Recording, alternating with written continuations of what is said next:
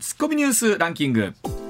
時事問題から芸能スポーツまで突っ込まずにはいられない注目ニュースを独自ランキングでご紹介。まずは芸能スポーツです。総額7億円近くに上る投資トラブルが昨年7月に発覚したお笑いコンビ TKO の木本さんが23日、都内で騒動発覚後初めて記者会見しました、自身の紹介で多くの人をトラブルに巻き込み迷惑をかけたと謝罪。最大で4億5000万円の借金を背負っていたことを明かした上で、芸能活動の再開も発表、はい。相方の木下さんも会見場に現れコンビで這い上がることを誓いました。まあ本当去年の夏にこの話上がった時びっくりしたというか、はい。そうね。驚きましたね。あの我々本当よくご一緒させていただいて、はい。きもっちゃんに限ってそんなことがとかと思ってたんですけれども、今このね、えー借金も3分の1程度になったということでえー真摯にその被害に遭われた、ね、方にこう解消していくということなんですが、えー今度2月の頭だったかな、はい。大阪で2人でトークライブ。みたいですね。なんか割と小さい会場小さい会ね場からやってでいくっていうことなんで。ですけど、はい。ねまあ本当に東京に行っては帰ってきて行っては帰ってきてようやくブレイクした、はね、お二人ですから、まあ、本当、えーね、見守っていきたいというかさらなる復活をねね。見たいですよね。はい。うんでは続きまして新海誠監督のアニメーション映画「すずめの戸締まり」がドイツで開催される第73回ベルリン国際映画祭コンペティション部門に正式出品されることが明らかになりました、最高賞の金熊賞などを競うコンペティション部門に、はい。日本のアニメ映画が選出されるのは宮崎駿監督の「千と千尋の神隠し」以来21年ぶりです。ね、あの「すずめの戸締まり」ももう名作でそうですねまあ、今でもかかってるとこまだあるのかな？かかってます。はい。はい。一方で「千と千尋」ってもう21年前私もびっくりして今21年も経ったかしらっていうぐらい今でも見てるんですけど。あのついこの間のようなはい。年齢を重ねるってこういうことよね。でもいい映画って繰り返し見ますよね。だって宮崎駿作品さんってはい。水曜ロードショー金曜ロードショーか、読み日テレさんでやるときにはい。何回やっても何回見た？ラピュタ。ね本当そう。本当そうです。何回見た？魔女の宅急便。ね。でも数字取るっていうねいなすごいです、はい。ではニュースランキング参りましょう。まずは第5位です。厚生労働省は23日の記者会見で保育所で使用済みとなったおむつを保護者が持ち帰るのではなく保育所で処分するよう求める通知を全国の自治体に出しました、ん。使用済みのおむつをめぐっては子どもの健康状態の確認などのため保護者が持ち帰るよう求める保育所などがあり不衛生で保護者の負担が大きいとの声が上がっていました、ん。厚労省は23日付で各自治体に事務連絡を出す方針で、はい。加藤大臣は保育士にとっても負担軽減につながると意識を強調しました、もともとその布おむつ時代からのはい。発想でもあってということで、一方であのお母様方お父様方っておはい。むつに名前を書いて預けて足りなくなったら本当にこの保育所におけるおむつ問題ってのは大変なことらしいんですけど、まあ、こういう形で一つね、まあ、指針を出してくださったということなんですけど、まあ、それぞれにとってどれが一番いいのか。そうですね。うん。私が子育てこの時代はおむつしてた頃はやっぱり持ち帰りの保育所がほとんどだったので、ね。お母さんたちの負担はすごく大きかったですけどね。ね。はい。はい。では続いていきましょうか。はい、第4位です。連合の吉野会長と経団連の徳倉会長が23日会談を行い今年の春闘が事実上スタートし歴史的な物価高に見舞われる中賃上げを実現するという方向で一致しました、ん。岸田総理が経済界に強く申請している物価上昇に見合う水準を実現できるかが焦点となりそうです。連合の吉野会長は会談後中小企業の賃上げに向け大企業との取引で価格にコスト高騰分を反映させる取り組みが重要だと説明しました、労働組合側は2月中旬頃経営側に要求書を提出する予定で回答は3月中旬頃になります。まあ、今回の春闘に関しては経営側もしっかりとその賃上げというところに向き合ってというところですし、まあ、はいすね。一方ねあの組合側もその分に見合ったということなんですけど、問題本当どこで折り合うかっていうところですからね。はい、でうん一番の中小頑張ってほしいですよね。いや本当そう思います。うん。はい、続いて第3位です。東京電力ホールディングスは家庭の多くが契約する規制料金について今年6月1日から平均で29.31%値上げすることを経済産業省に申請したと発表しました実際の値上げ幅は国の審査を受けた上で決まりますが申請通りなら規制料金で契約している標準家庭では月額で2611円高くなる見通しだということです、また東京電力だけでなく東北電力北陸電力中国電力四国電力沖縄電力などでも3割から4割の値上げを申請しています、まあ、我々あの関西に住んでますとそのあたりっていうのはまだね、比較的まだあの他地域に比べるとってい。うところなんですけれども、これ東京、えー電力でこれだけ値段上がってくるとですね、はい。い、よいよ、えーね、夏以降1万円を超えてくるということなんで。と思いますね。ねえ。ここまでの値上げはね。厳しい状況になってきますけれども、はい。まあ、コスト分、まあ仕方なしとはいえ、まあ、本当、例えば原発再稼働に向けてっていうところがね、岸田さんのお話でもありましたけど、そうですね。何らかの手を打たないととは思いますね。ねはい、はい続いて第2位です新型コロナウイルスの感染症法上の位置づけを5類へ引き下げるかどうかをめぐり政府は早ければ今月中にも具体的な引き下げの時期などを決める方向で検討に入りました。厚生労働省が開いた専門家による感染症部会では位置づけの見直しが必要という意見が多く出ていて移行時期は5月のゴールデンウィークの前後になるとみられています。まあ、この5類への引き下げについては各種世論調査見てても、はい。まあ、半々ぐらいから、ね。えーまあ、やだやその引き下げにえー前向きというところが多いんですけれども、うん。はい。まあ、本当春以降ゴールデンウィーク以降我々の生活どんなふうに具体的にねうん。変わっていくんでしょうかね。はい。うん。では第1位です今日24日から26日にかけて日本上空に今シーズン最強の寒気が流れ込んで強い冬型の気圧配置となり日本海側を中心に太平洋側でも大雪になる恐れがあります。気象庁は大雪や路面の凍結による交通の乱れ暴風雪それに高波に警戒を呼びかけています、まあ、おそらくう皆さんの中でも特に寒い地域に、ね、お住まいの方っていうのは十分そのあたり対策なさってると思いますけれども、ね。先ほどもお伝えしましたが今日は、えっと近畿の、ね、中部、南部でもおこの後大阪も、お雪という予報が出てますのではい、はい。引き続きご注意ください。ではコマーシャルの後常念さんの登場です。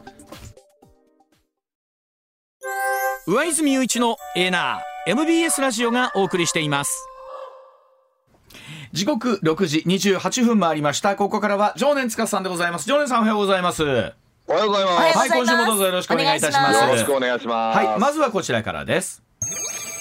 岸田総理が施政方針演説、少子化対策や、えー防衛費の増額について演説を行いました。第211通常国会23日召集されまして岸田総理施政方針演説を行いました、はい。えーこの中で子ども子育て政策を最重要政策と位置づけまして日本は社会機能を維持できるかどうかの瀬戸際と呼ぶべき状況と危機感を示しましたまた防衛力強化の財源として防衛増税に理解を求めています、他にはあ新型コロナの5類の引き下げ賃上げに言及いたしまして企業の給料を従来の年齢給型から職務給への転換、また原子力発電所の運転期間の延長広島での G7 サミットについても語りましたが常念さんこれは昨日施政方針演説ご覧になられましていかがでしょうか、はい。感想いかがですか？そうですね。一言で申し上げるとですね、はい増税以外は全部正解なんですよね。おお増税以以外は。外は全部正解。増税だけが大間違いなんです。あとはね、うん。もうほぼほぼ正解ですよ。なるほ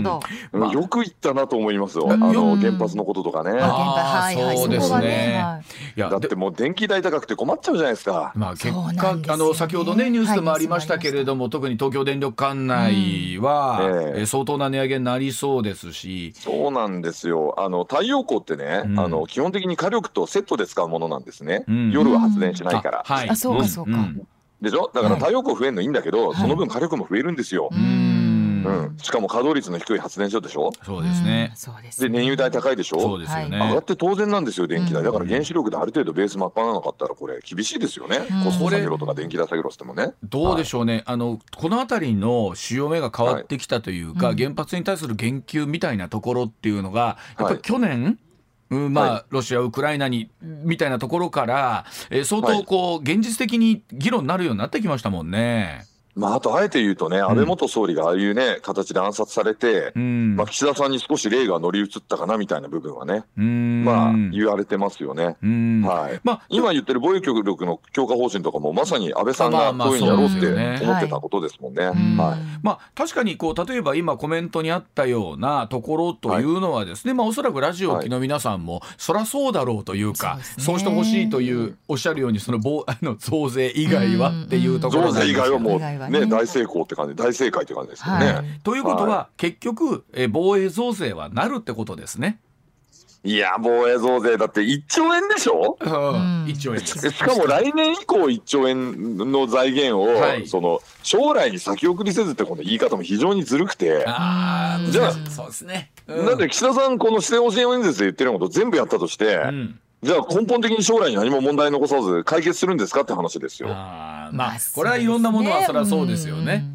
でしょ？だから解決しなきゃいけないなんてこと自分で言ってないのに、うん。増税だけは解決しなきゃいけないっていうのは、うん。これだけダブルスタンダードなんで、他と同じようにね、時間をかけてやっていけばいいわけでしょ？うん。そうですね。だって経済成長するんだし、デフレ終わるんだからもうね。確かにあの先送りっていうのも我々もよく使いますけれども、あのええ言葉としては非常にこうなんだろう言葉うー遊びというと言葉がなんですけどもさどこをもって先送りとするかとか、何をもって現役最大とするかってうん。すごい線引き難しいですですよね。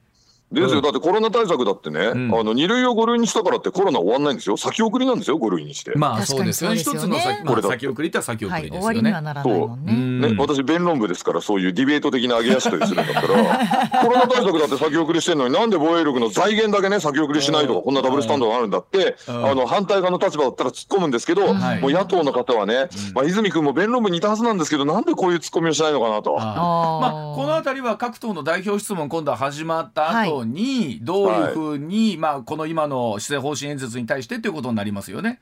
うん、そうですね、まあ、たかだか1兆円ですから、本当にね、誤差の範囲なんですよ。ううん。んええ。あの税収男性値っていうのをご存知ですかね？ななんですか税収だ男性男性値税収男性値というのは、えーとね、あの男性っていうのはあの男性の限界ってあるじゃないですかあのゴゴムとかねああいうのねあはいはいはい男性だあそれね弾力の弾ね。はいはい。ね、うんメンズって意味じゃないですよ、はい男性値の男性はね。はいで税収男性値っていうのがあってでこれはね名目 GDP1% 上がると税収が何パー増えるかっていうことなんですあよ。はいはい。でねざっくり3です今。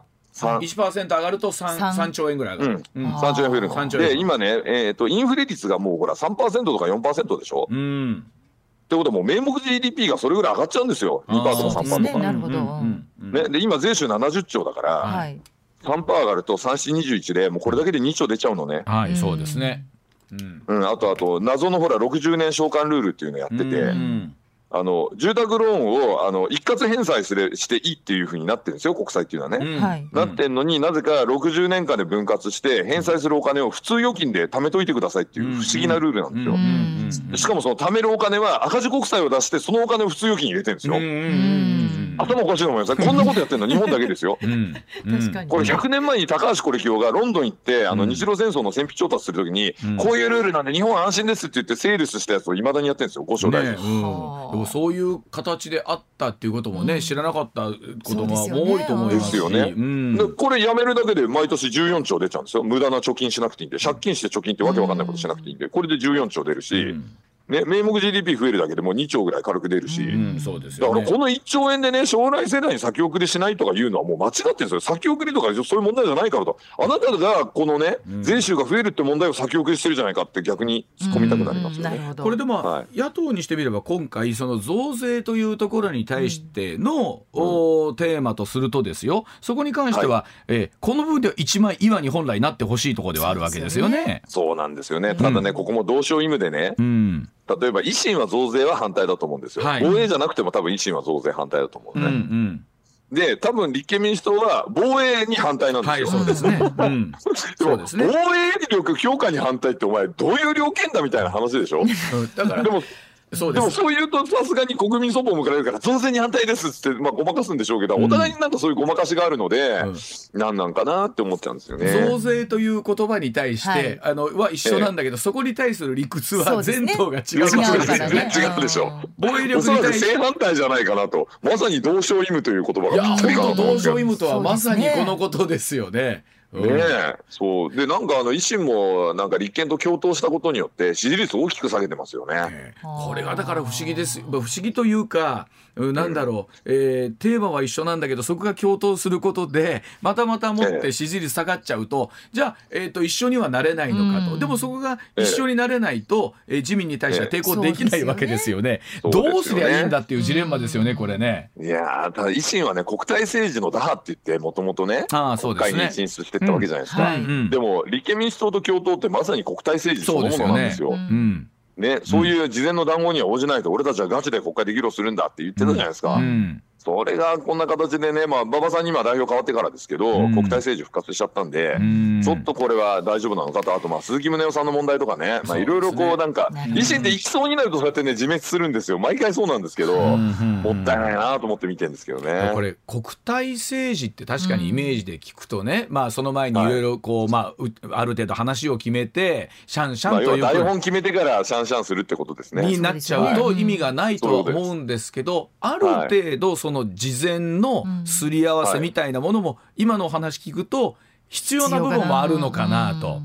まあ、ここね、難しいところですけどね。難しいところですよね。難しいところです。でも、国会では真剣に議論してほしいし。そうそうそうそう。だからそれから、ためにする議論はね、ちょっとやめてほしいんですよね。だから、ほら、質問通告が遅い問題とかね、今回なんか出たじゃないですか、残業ものすごい増えてると。うんね、あれもまあ、主に立憲民主党が遅いんですけど、共産党とかね。うんあの辺が遅いんですけど、まあ、立憲が特に遅いってことで叩かれてましたよね、前にね。うんなんか非常に極めて曖昧な質問を夜遅くに投げてきてと、うん確認にめっちゃ時間かかってみんな家帰るのが朝になっちゃうみたいなね。まあ、ある意味ー今本当に巨大勢力となっている自由民主党に対してですね、はい。みんながこうちっちゃな攻撃をしてたらいつまでたっても風穴開かないし、そう開かない。その通りです。うん。はい、で逆にね、自民党側はね、野党を割っとけば俺たち安心って感じで甘えがあるわけですよ。うん。なるほど。うんうん。だから増税しても大丈夫だって高く食ってるわけですよ、ということはありますよね。間違いなくこれあると思うんで、うん。そう。だから野党第一党の支持率がガーッと上がってこないと、自民党は本気でやらないわけですよ。ううですね。だから今あるのはもう党内政局ですもんね。逆になんか大きく起こるとすると。うん。はい、それだけで、むしろなんかあの野党の方は全然支持率上がんなくて、岸田さんの支持率落ちても野党の支持率上がんないんですよ。うんねえ。そこが不思議だなと思って。ね不思議ですよね。そう。で維新はすごい上がってたんですけど、はい。国体政治で談合やっちゃって、うん。でちょっと一部そっぽ向かれて、まあ、鈴木宗男さんの問題とかもまあずっとね、累積的に聞いてる部分もあるし、うん。ちょっとどうなのって感じですよね、これだとね。まあ、うん。あの例えばニュースのコメントとかを見ていると、えー序盤から激しい論争が繰り広げそうですとはなってるんですけど、えーええ。本当に激しくなるのかなと思いながらね。まあ、激しくしましょうってね、あの昨日赤坂の料亭あたりでみんなで話し合って、もう大本が決まってるっていう感じじゃないですか。ちょっとはげ派手めにやりますここでタイガージェットシーンが乱入しますみたいなんでね、でんででんででんでとか言って、ブッチャが血出しながらブーとか言ってきて、でで、ジョー・ヒグシがあのね、失神してる間に狂気で攻撃みたいな。だからそれがこう、それが国体政治なわけでしょこれが国体そ政治ですれが国体政治ですもんね。なるほど。まさに国体政政治ですよね。治ですよね。はい。はい。では時刻6時39分です続いてはこちらですえ狛江の強盗殺人事件特殊詐欺と似た手口とはどういうことなんでしょうか？東京都狛江市の住宅で90歳の女性が殺害された強盗殺人事件をめぐって手口などから関東で相次ぐ強盗殺人事件との関連性が指摘され犯行は1都7件に及ぶとみられています。別の強盗事件で逮捕された男らのスマートフォンに狛江と地名を指すやり取りもあったということで実行犯の背後に SNS で実行犯を募集して実行犯を入れ替えながら犯行を続けているグループがあるとみて実態解明進めていますがさあ常念さんこれ東京、はい。特に関東圏首都圏で見ていると、えーはい。なんか心中穏やかじゃないというかちょっとねちょっと不安ですよね。これは怖いですよねあのー映画ジョーカーってありましたよね。ああジョーカーありました。はい。うんうんれの冒頭のシーンそのものですよね。お互いに名前も知らないやつが集められて、あだ名で呼び合って。で、なんか、最後裏切ってジョーカーがね、みんな殺しちゃってみたいな、うん。まあそういう展開になりますけど、うん。で、一体誰がじゃあ、そのね、指南役なんだってことそうですよね。がまあ最後までわかんないみたいなうん。話ですよね。うん。で、最近こういうのやり取りするのに、あの、シグナルとかテレグラムとか使うと、はい。あの、証拠残んないんですよね。なんからしいですねスマートフォンのそういうのも使うと、なんか情報だけ言って何分か、何日か後に消えちゃうんですか、ね。そうですそうです。そうですよね。そういう感じ。で、あの、だからこの、あの、このメッセージはし、あの、なんか何分後に消滅するような、はい。スパイ大作戦で昔ありました。はい。昔ありましたね。リアルスパイ大作戦で、で実際あのテレグラムとかは独裁国家とかでね、うん。民主運動をしてる側が使ってたりするわけですよ。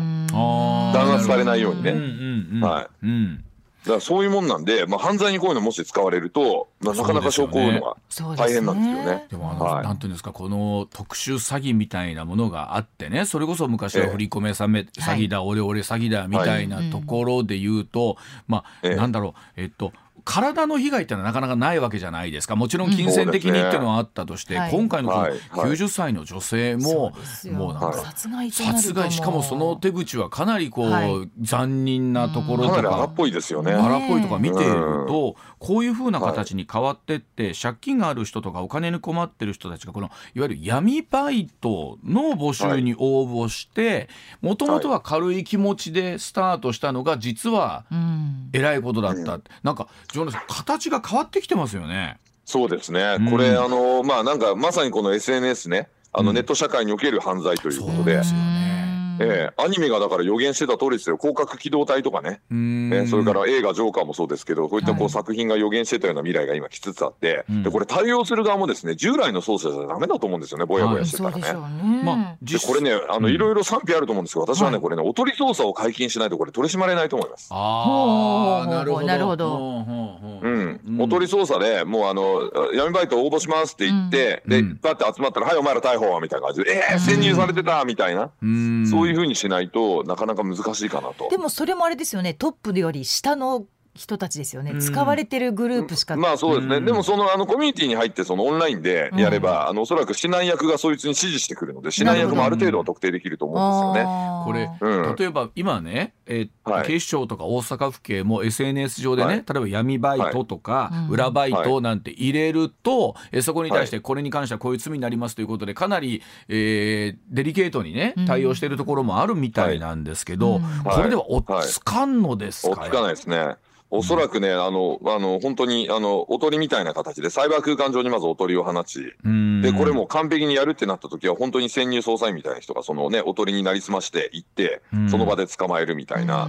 で、当然、その、まあ、あの、裁判の方でも、その、まあ、メッセージ消えちゃう前に追っかけてみたいなこととか、でもこれ、刑事訴訟法のね、改正とか、それからあと、その、まあ、憲法で保障されているプライバシーもね、ある程度これ踏み込まないと、結局でそこがハードルになるわけですか？おとり捜査みたいなところまあ、そう、おとり捜査ってやるって言ったら、ギャーって野党騒ぐでしょ？人権がーってやるでしょ、はい。はいうん。でもその犯罪者の人権守ることになりませんか？みたいなツッコミもまたあるわけですよね、片方でね。例えばね前回やったはいストーカー殺人福岡であった時とかでもありましたよね、例えばあまりにもこうな場合にはその例えば、えーストーカー側の方に GPS をうんぬんとかっていうこともはい。含めてありますけども、はい。なかなかそのあたりのハードルとかっていうのは、えー心情的な部分とね、うん。現実の運用となった時に、ええ。うん超えられないハードルがありますよね。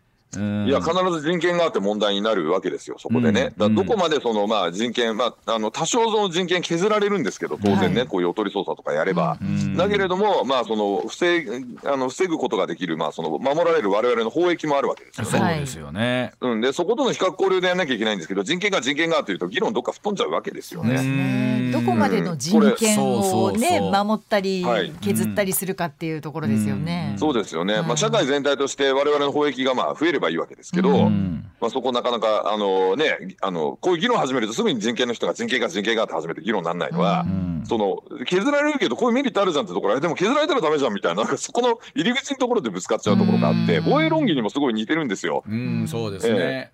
外国が攻めてきてね、あうんの、今のロシアがウクライナでやってるようなことやったら我々の人権ってどうなるんですかって話ですよね。うん。はい。まあ実際、ね、だけど基地の建設に反対する人は基地があると狙われるとかわけわかんないロジックで基地が人権侵害だとか始まるんですけどいやいやあのブチャで行われたあの大虐殺はもっと人権侵害でそれを防ぐために最小限でこれやってるつもりなんですけどって言ってもなかなか話が通じないですよね彼らとはね。まあ、あの、なんでしょうね。確か、特に、まあ、お話さっきあったストーカー的なものになってくると、これ、被害に遭った人じゃないと、そのはい。気持ちって分かんないとかあるじゃないですか。すあのね。その恐怖心みたいなとこだったりとかもそうだし、はい。まあ、今回の、えうん。ーその SNS に闇バイトみたいなことにしてもそうだと思うんですけど、結局その中でこう、なんか気軽にやっちゃったのは最初はなんかすごい簡単なところから、んえースタートするらしいですよね、なんか物を運んだりみたいなところが、えどんどんどんどんなんかこういうところにエスカレートするらしいという話も聞くんですけども、はい、なんかうまく、まあええ。結局新しいことやるとまたなんか新しいものも出てくるのは常連さん世の常だったりしますけどね。そうですん。ね。だから、あの、捜査する側はね、あの、ちゃんと権限を与えてあげれば、その、まあ、あの、法的な手続きに従ってやると思うので、ん。まあ、要はその、手口が、まあ、進化してるわけですから、そうですね。変わってきてるんですもんね、明らかにね。そう。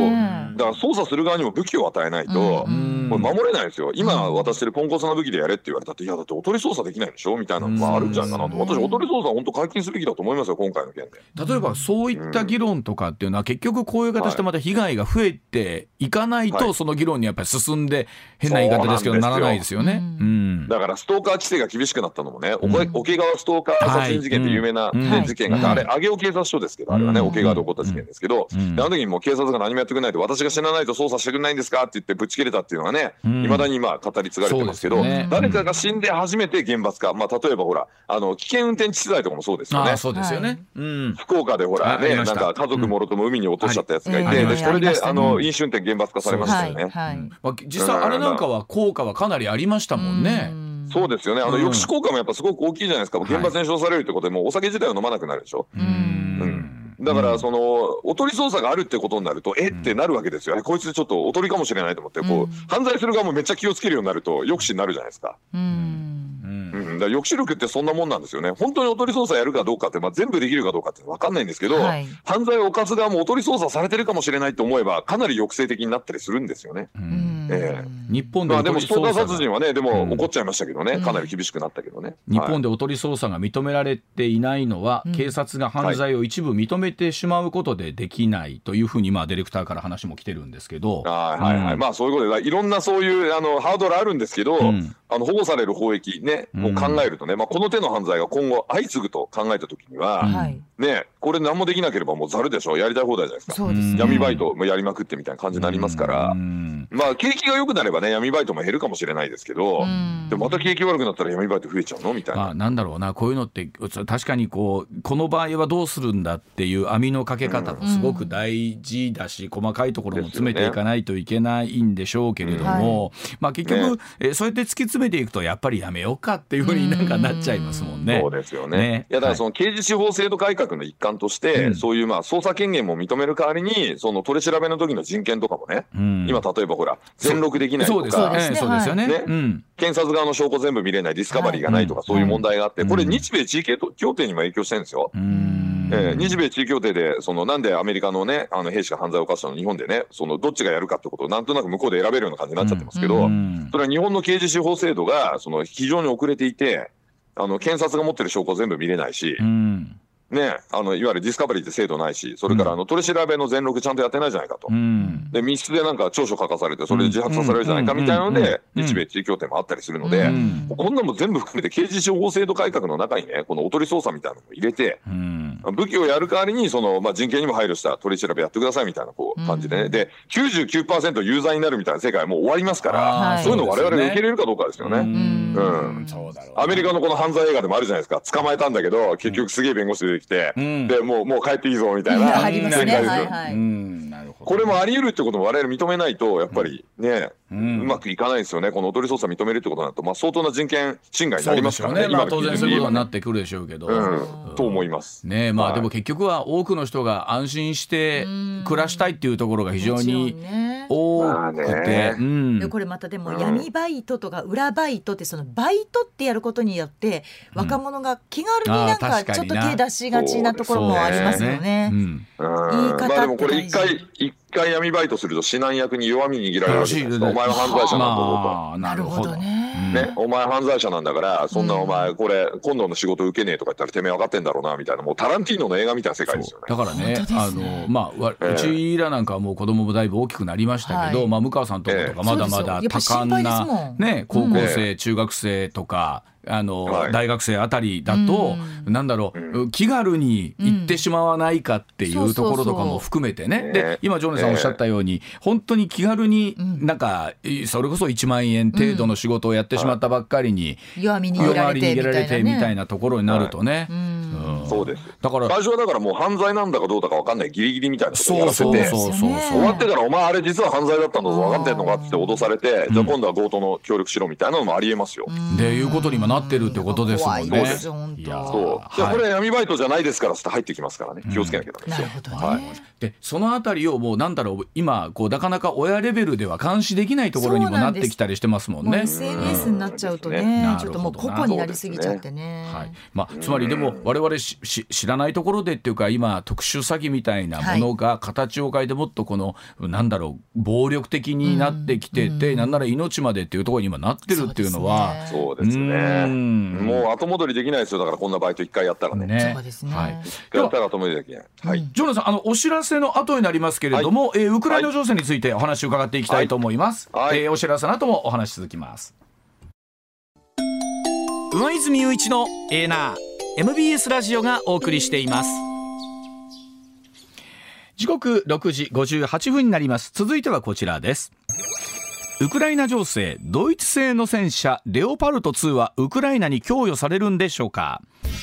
ポーランドからウクライナへのドイツ製の主力戦車の供与をめぐりましてドイツの外相は22日要請があれば政府として認める意向を示しました。ポーランドは今月自国が保有するドイツ製戦車レオパルト2をウクライナに供与する意向を表明しました。そのためには生産国ドイツの許可が必要でドイツ側の姿勢が注目をされていました。またフィンランドも同じ戦車の提供に名乗りを上げているということなんですがジョネさんこのレオパルト2というのがかなり強力な戦車らしいですね。あの基本的にですね、うん。西側の武器ってみんな強力なんですよ。はい。で、あの、ソ連、旧ソ連製とかロシア製の武器は、まあ、はい。基本ポンコツなんですよ。は当たんねえし、あの、精密誘導できなかったりとかあ、ね。うんあの、まあ、ぶっ壊れてるのも多いですし、うんうんで、あの、ハイマースっていうのは投入されたの覚えてます、はい。はい去年のね。うん覚えてます。はい。えっ、と、6月ぐらいからかな。で、うん。これが、あの、結構ゲームチェンジャーになってて、うん。で、最初はハイマースも出し渋ってたんですよね、アメリカがね。うんうん。あの、エスカレーションにつながるかもしれないということでビビってたんですけど、うん。まあ、ロシアがその無差別攻撃みたいなことするし、うん。あとまあ各地でね、占領地でまあ大弾圧するわけですよね。もうレイプもするし、はい。ね、殺害もするし、拷問もするしってことで、うん。もうさすがにこれ以上出さざるを得ないだろうということで、まあ射程を制限してね、80キロぐらいのハイマース出したことで、うんまあ一気にあの6月以降ね、ウクライナ軍が大攻勢かけて、まあだいぶ取り戻しましたよね。うんうんね。で、最終的にロシアを追い出すにはやっぱり装甲戦力、火力と装甲なんですよ、基本的に陸戦って。はいはいうんで、装甲の部分が今ちょっと弱いと。なるほど突破するのにね。なるほどはい。で、そこで、まあ、この戦車がいるということですね。はいまあ、ではそのあたり、ロシア・ウクライナ情勢、まもなくもうね、1年というところになるわけなんですが、え7時の情報の後、そのあたりのお話、お伺いしてまいります。7時です。まあ、その膠着しているんでしょうか、そのロシア・ウクライナ情勢なんですけれども、このあたりの強力なまあ兵器、武器についてはですね、え特にまはい。あ西側の間でもさっきあったお話、ハイマースの話もそうですし、今回のまあはい。戦車にしてみても、最初の段階ではですね各国ともこうちょっと躊躇するみたいなところもありましたよね、ヨーロッパの外務、ね。外相の会談の中では。でも、はい。この中で、えーまあ、そのレオパルトに関しても、えーはい。まあ、生産国であるドイツが、まあ、OK というような、まあ、OK というか、いいですよ。まあ、再輸出許可っていうことですよね。うんうんこれ一応ね、再輸出するためにはね、あの、うんその生産国の許可がいるっていうのはどの武器もそうなんですね。はい。はい、うん日本がもしだから90式戦車とかを、はいまあ、例えばポーランドに提供してたら、うんこれウクライナに送りたいんですけど、そしたら日本政府に許可くださいっていうふうになるわけですよ。で、はいここのあたり、まあ、あー少しそのあたり前向きになってきたというのは、どうい、はい改めてですけど、どういったところからなるんでしょうかね、これね。まず、うんさっきのね、エスカレーションをそ恐れて腰が引けているっていう点で言うとね、はい、ドイツはウクライナに最初めっちゃ冷たかったんですよ。うん、うん、ウクライナ大使が援助してくれって言ったら、ドイツの財務大臣が、うん。いや、お宅の国48時間でなくなるんだから、うん。ね、援助したって全部そんなもんロシアに渡っちゃうじゃないかみたいなことを抜かしたってことで、はい。書かれてましたよね、いろんなメディアに。うんうん。で、つい最近までも、あの、ロシアはですね、戦車供与反対っていう人が多かったんですよ、世論調査でも。はい、で、先週末のあの ARD っていうあの国営放送かな、公共放送の、うん。えーこの世論調査で、えーまあ、その、供与した方がいいという賛成派がちょっと上回ったんですね。はい。46対43ぐらいで上回ったんですけど、うんうん。まあこれでもね、ドイツのがなんでこんな状態になってるかっていうと、はい。日本でもその蔓延してるね、刺激すると狙われる、武装すると攻撃されるという謎理論がですね、ドイツでもやっぱ結構蔓延してるってことなんですよね。まあ、ドイツの場合はさらにこう、まあ、近いっていうのはあるんでしょうかね。そうなんですよね。うんただ、それでね、刺激すると狙われるとかやってたら何が起こったかというと、ウクライナ攻撃されちゃいましたよね、結局。うんウクライナがもしアメリカと同盟組んでたりとか、うんレオパルト2がもうすでに置いてあるとか、NATO の一員だったら、ロシア攻めてきましたかって話ですよ。うん来なかったですよね、間違いなく。まあね。で、なんでロシアが来ないかといえば、ウクライナ攻撃したら NATO に反撃されるかもしれないと思うから来ないわけでしょ。うんうんもうロジック簡単なんですよ。だからなんでいまだに武装すると攻撃されるとわけわかんないこと言ってんだ、ドイツだと。ただまあいうことですよね。ドイツの方の場合ですよ、本当にもう国挟んで隣、あの一つってなってくると現実としてもうちょっとそのあたりの、なんだろう恐怖心みたいなものってのは市民感情的には芽生えてもおかしくないかなとは思うんですけどね。まあ、それをだからロシアが影響力工作で煽ってるんですよ、はあドイツに対して、ものすごい手突っ込んでて、逆にね、国境めっちゃ接してるフィンランドとかは、うん。NATO 加盟しちゃったんですよね、結局。うん。まあ、せでしょ、うん。バルト三国もめっちゃ積極的ですよ、ウクライナ援助。ドイツだけは腰引けてるんですよ。ジョナさん例えば接してるからこそ、はい。なんかもうここはもうね、腹決めなきゃしょうがないっていうところと、うん。なんだろう、ちょっと挟んでるっていうところの微妙だね。微妙な差まみたいな。のがだポーランドがあるとか思ってるとしたら、もうこうとんでもない、とんでもない話ですよね。ん。ポーランドがやられてから考えればいいやだとしたら、ん。ドイツ人ひでえなってなりますよね。うん。だから今ドイツすごい孤立してるんでまあすよ。、だからまあ一方でそのドイツに関しては、はい。そこあたりでまあ方向転換というかですね、少なくともまああそやっのとですよね。うん。で日本もこれね他人のあ、ね、あのうん。一言ではなくてですね、はいはい。うん。台湾で同じこと起こったら日本から武器を送れるのかって問題ありますよ。これは武器を送ったら中国を刺激するって始まるでしょ、ん。じゃあ違うんですよ。逆なんですよ、うん。送っとけば来ないから逆うに、ん。うん。まああのそこは分かってほしいですよね。え。っ、とジョネさん、えーと在日ウクライナ人のあのよくね、あのメディアにもご出演になってる、はい。ナザレンコさはい。んとお話しなさったということなんですけど、はい。うん。あそうです。なんか、はい。どんなお話でしたですか、うん。いやナザレンコさんねやっぱりあの、まあ、19歳までウクライナにいてね、はい。その後日本来てるんですけど友達とかまだいっぱいいるんですよ向こうに。まあそうでしょうね。でもうみんな空襲されたりとかね、まあ、無差別攻撃ですから、であとあの、えっとね、爆風でねあの窓吹っ飛んじゃうらしいんですよ。ああ。で電気来ないでしょ、はい。はいでウクライナ緯度は北海道と同じです。そうですから寒いですよ。うん。ねもうすごい大変だって言ってましたよ。うん。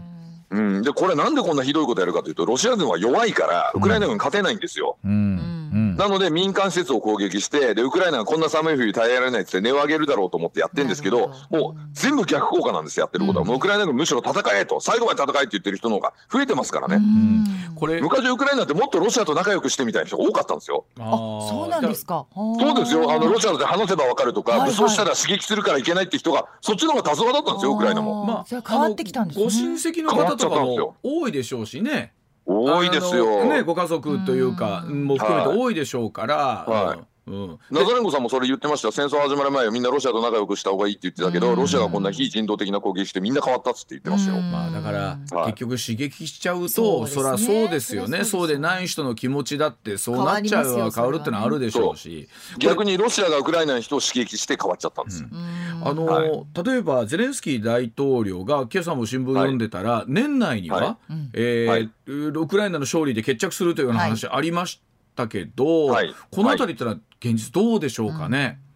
えっ、とね、うん。今ね、ポーランドでね、戦車部隊も含めたですね、あのいわゆる西側型、NATO 型、アメリカ型のですね、うん。あのまあ、部隊の編成を今行ってるんですよ。うん。はい。で、これがですね、えー、と6週間で1個大隊仕上げるっていうね、そういうミッションなんですけど、うん。でこれをやるのにまあ訓練するのに戦車が必要なんで、イギリスが出すこのチャレンジャー戦車とかが使われて、うん。まあ、最終的にはもうドイツはしぶしぶ OK すると思うんで、レオポルトで出てくると思うんですよね。はい。